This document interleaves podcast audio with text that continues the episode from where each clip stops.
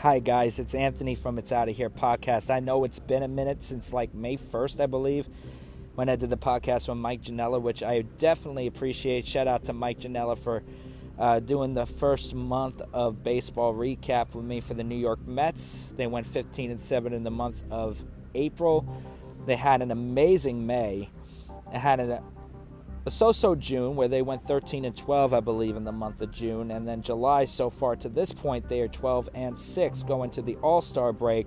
So here we are at the All-Star break, guys. So I'm going to talk Mets first half stats, my top five favorite games to this point through the first half, and also some rumors going around about trades and uh, about DeGrom coming back to the Mets in the next week or so.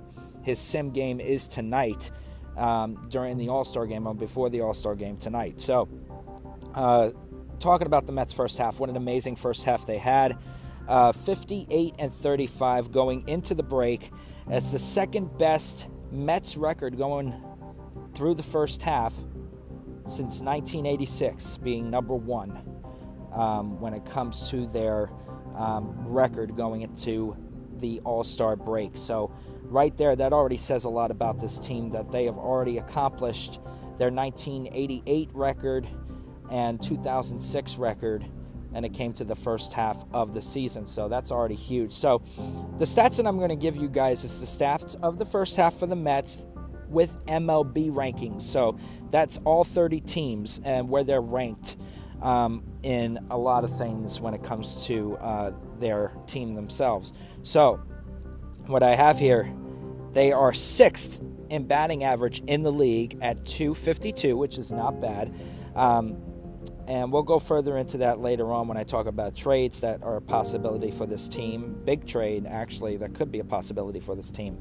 They are 17th in homers at 92, most of that being um, Alonso, um, Lindor, and Marte hitting the majority of the home runs, and uh, Eduardo Escobar for this team. They are fifth in the league in RBIs with 416 runs batted in as a team. They are fourth in runs scored in the league with 437. They are fifth on on base percentage at 324, which is beautiful, but we like to see it get a little bit better. One of the main reasons why it's not up to par where we would like it to be is because Nimmo has been uh, swinging a lot at the first pitch and um, not really trying to work walks, more trying to get on base with the hit. But he has his occasional walk, but it's not like what we're used to seeing from Brandon Nimmo so far to this point of the season. We are seventh in hits in the league at 796 hits as a team. Uh, so offensive numbers totally aren't that bad. The only one that we do need to get better at is batting average um, and home runs. And one way to do that is what I'm going to talk about later. Um, for team overall pitching um, stats, they are sixth in team ERA at 3.61. Uh, of course, the fourth best record in the National League. Uh, I mean, in all of baseball, actually, they got the fourth best record in all of baseball with 58 and 35 record, which is outstanding. Uh, they are second in the league in strikeouts behind the Atlanta Braves with 891. That's striking out opponents. That's not the team striking out, that's striking out opponents. Um, they are fifth in whip at 1.18. They are sixth in inning pitched in the league at 829 and two thirds innings because we, uh, you know, we've seen Buck Showalter work our pitchers, um, especially our starters, past six innings and our relievers at least two innings each uh, for the most part this year. So that's why our innings pitched is up there. Uh, but it's not number one. So there are a lot of teams that are over that. So that could help us in the long run, especially uh, when DeGrom does come back. He's expected to be back actually either in the Padres series or the Yankee series coming out of the All Star break. Uh, his pitch count and his inning limits are probably going to be limited to five, six innings per start um, when he comes back, uh, unless you know he's saying, "Hey, I'm fine. Get me out there and throw in a little bit more, and I, you know, I'll be fine." You know, so hopefully he could go seven innings maybe from there. Uh, then you also have we are uh, f- top five best inner runs allowed allowed in the league um, at the low top five lowest. So um, uh, 333, 333 runs allowed by our pitching staff. A top five best in errors in the league. Only 40 errors as a team, and which is an impressive number from last year. I think last year, I know in the first half we probably had at least 60 or 70 errors as a team, so that's already an improvement there. And we are fourth in fielding percentage at .988. So this team makes a lot of great defensive plays. Uh, so already you're seeing the difference in how this team is producing uh, through this first half, and hopefully it continues through the second half. It's just a matter of um, this team staying within themselves, uh, staying confident, um, and and knowing that they can, you know, win these ball games and go out there and play hard every day, which they have done to this point. So I don't see any change in that at all happening. So that's the first half stats. A lot of great stats, um, but it can be better, especially in the pitching department, especially in the offensive department. More so in the offensive department, I want to see the changes. Uh, offensively, the Mets need a DH. JD Davis, Dom Smith, they're not cutting it. They're just not cutting it. They're not doing their numbers that everybody was predicting. You know, Dom Smith was having an amazing spring training, and then now he can't hit a home run. He hasn't hit a home run in a year. You know, and JD Davis uh, occasionally will come through offensively, but most of the time he'll either strike out or he will ground out into a double play. He won't come through in chances that we need him to. Um, we really need that offensive piece. And one offensive piece that has just been mentioned that's back now in the market, I shouldn't say back in the market, he was never in the market to begin with, Juan Soto. The um, Washington Nationals have announced that um, he declined a 15 year, $440 million contract deal that could have kept him a national for life. And he said no. Broadcasted out just before the All Star break that he declined that offer, and now the Nationals are willing to move him during the trade deadline and are listening to offers mainly from the Mets and the Yankees. And then the Padres and the Cardinals are also rumored to be in it as well. But really, realistically, Padres already got two players that are worth over $300 million each right now. Uh, a total, I think, of $700 million between those two players. They really can't afford to uh, sign um, Soto long term, in my opinion. Uh, so I don't think that's a possibility. The Cardinals don't really have any prospects or ready now players that they will be willing to give up just for one player in Juan Soto, and also sign him to an extension because they got Arenado and Goldschmidt that they just signed the big extensions to. So I don't see that a possibility either. Now the Yankees and the Mets are interesting. The Mets more so have a chance to sign him because we'll have two years of control of him before we even think about extending him, if we don't want to extend him yet because I know we got to work on extending possibly Nimmo, possibly trying to re-sign DeGrom if he opts out this year, and extending Pete Alonso. We got a lot to do.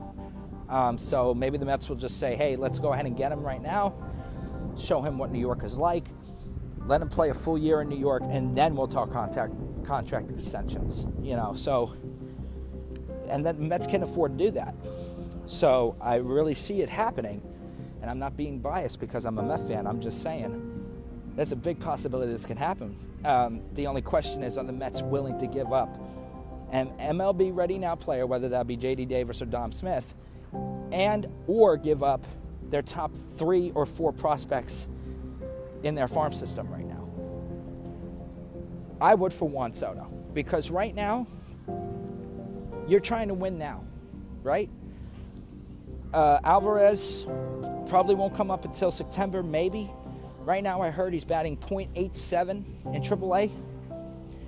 He needs a little bit more time in AAA, so he might not come up this year, guys. It might not happen. Okay? Then you got Brett Baty, You got Mark Vientos. You also got Ronnie Mar-.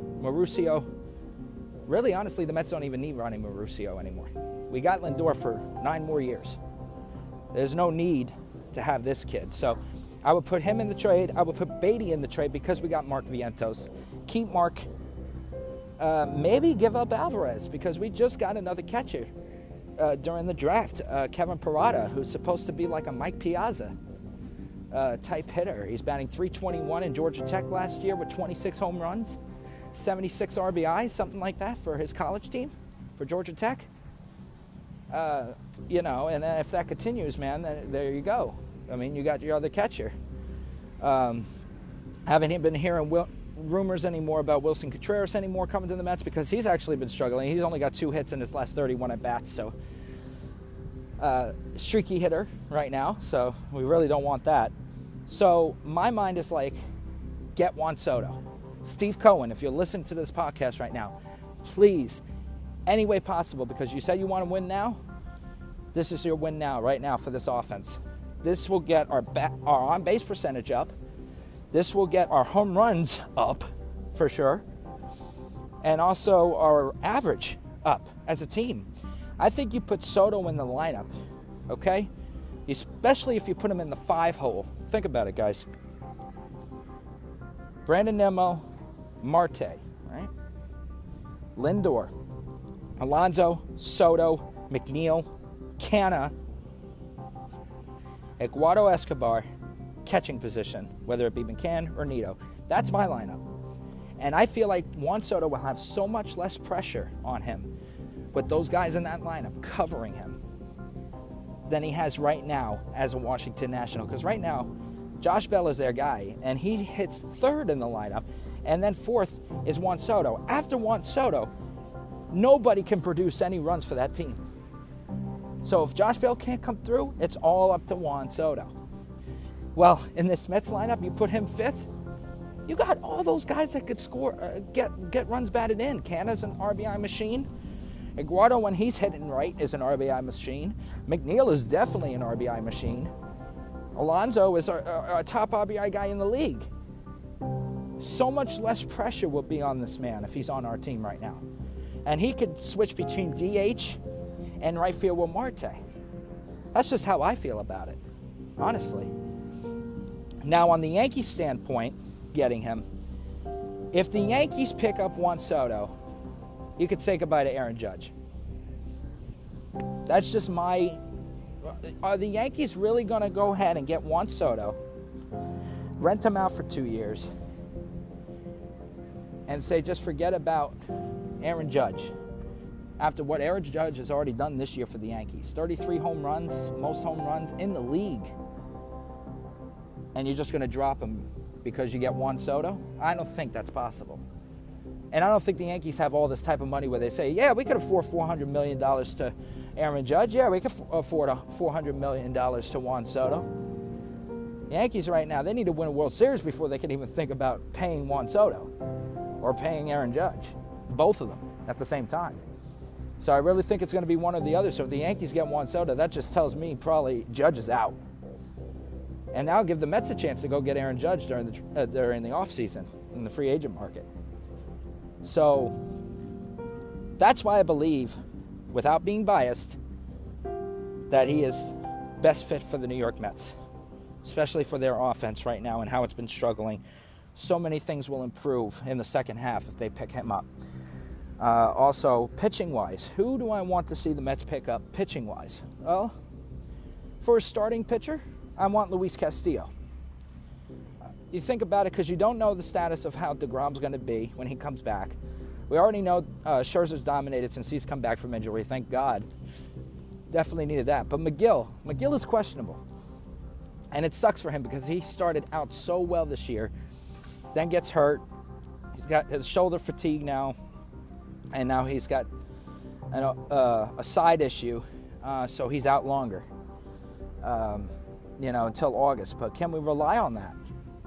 That he's going to come back in August and be as dominant as he was in April? I don't, I don't know. And I'm sure Mets fans don't know. So uh, I would say we should get a starting pitcher. Luis Castillo will be a good fit for this team. And then you got Walker and Carrasco behind them. Um, so you'll have uh, DeGrom, Scherzer, Castillo, Walker, Carrasco. That's a good starting pitching rotation to me, in my opinion. Uh, so Think about that, guys. Relief wise, definitely need a reliever.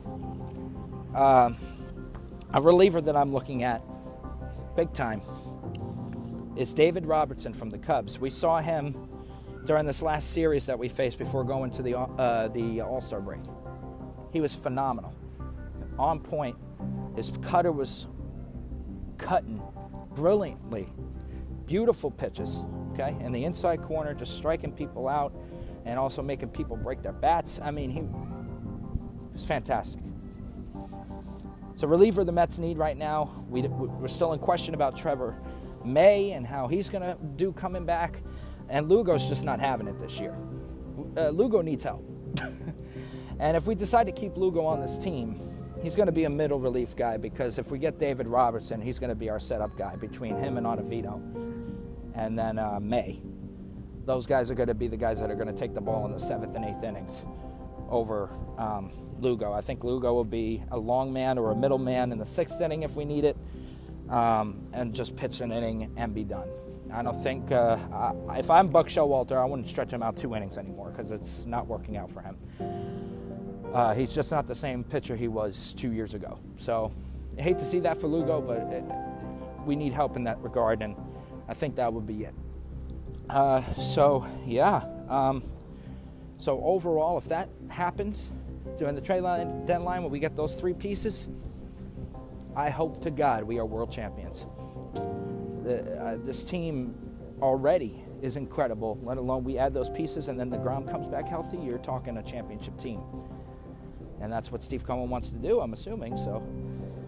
Um, hopefully that happens.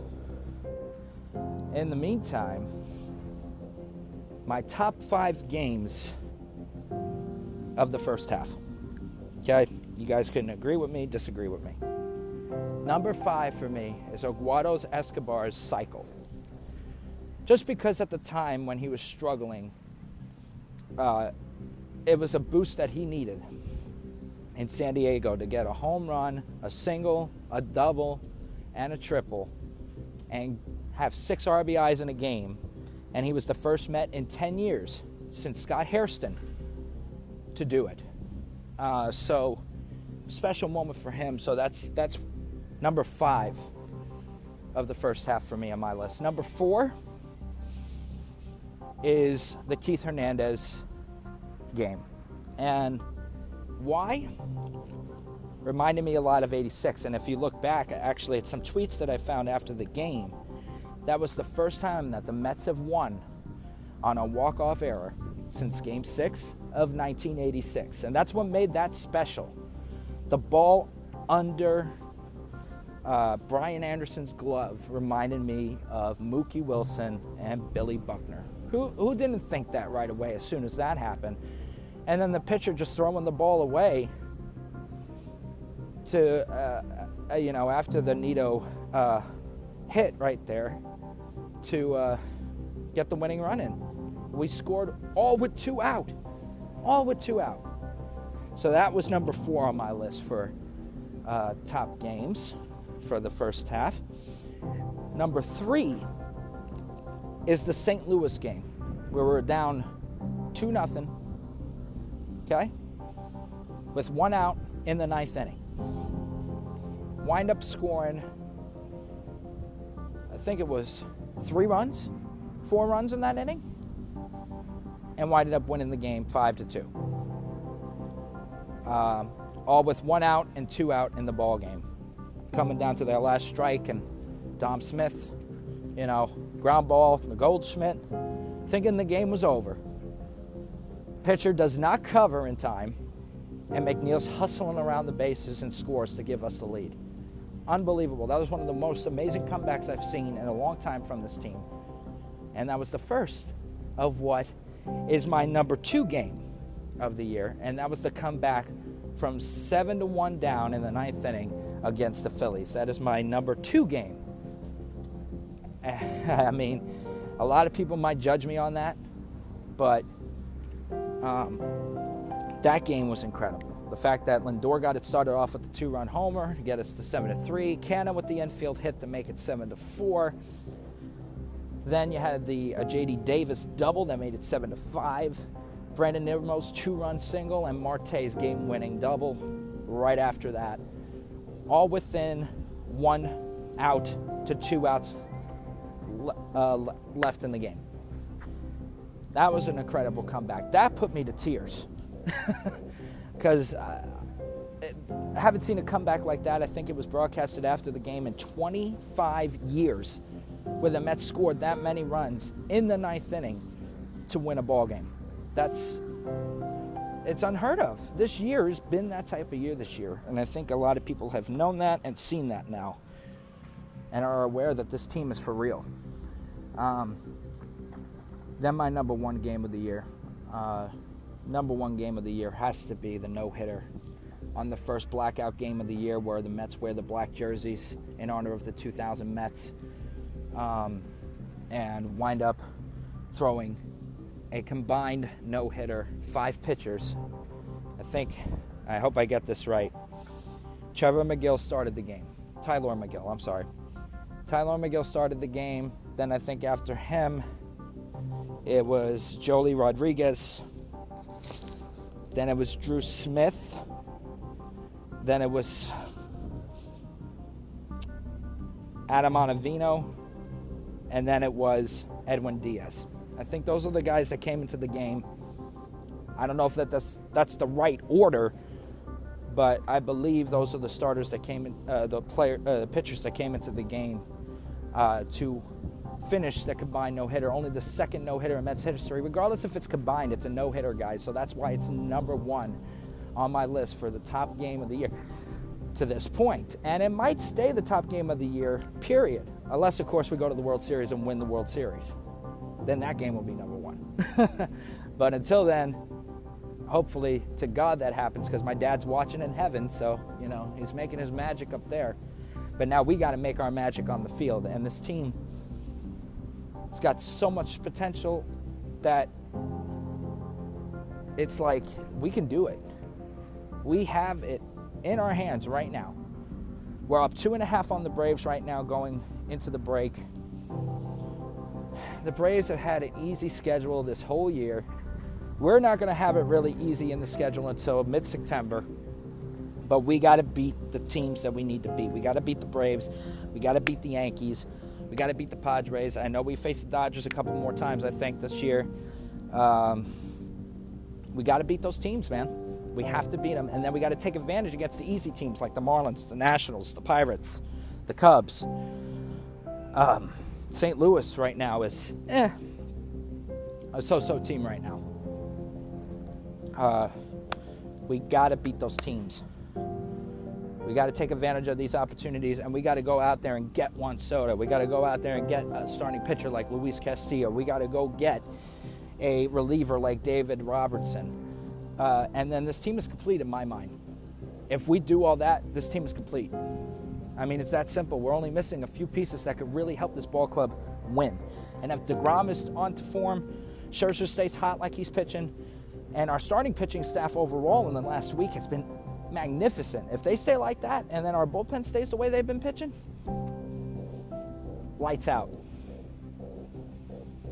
I don't know if we'll stay at the. I'm hoping we move up in the best record in the in the league. Right now, we're sitting at number four best record in the league. I would like to be top two by the end of the season and move up two spaces. That would be nice. Maybe to be up there with the Yankees and the Dodgers, you know? So who knows? But we'll wait and see, guys. But um, I know it's been a minute. I'm sorry, I've been so busy with uh, work and I moved out of my mom's. Uh, got my own place again. Uh, things are looking good for me on my end, so uh, it's been a minute so I can catch up with you guys, and I'm glad I was able to do that today. Um, so here's to a hopefully wonderful second half of the season. Uh, hopefully we could pull it off, um, and uh, maybe I'll do a podcast again soon once the trade deadline is on. Uh, talk about trades. I'll probably do a trade deadline show after the trades are done. Um, and hopefully Juan Soto will be a Met by then. hopefully David Robinson will be a Met by then, and hopefully even Luis Castillo will be a Met by then. And we have the DeGrom back and healthy and doing well. Um, and that's all in the next week and a half, guys. So I'll probably do another podcast then. Until then, guys, just look for me on Spotify, on Apple Podcasts, and Anchor. And um, we'll talk again soon. And let's go, Mets. Enjoy the All Star break. I'm out of here.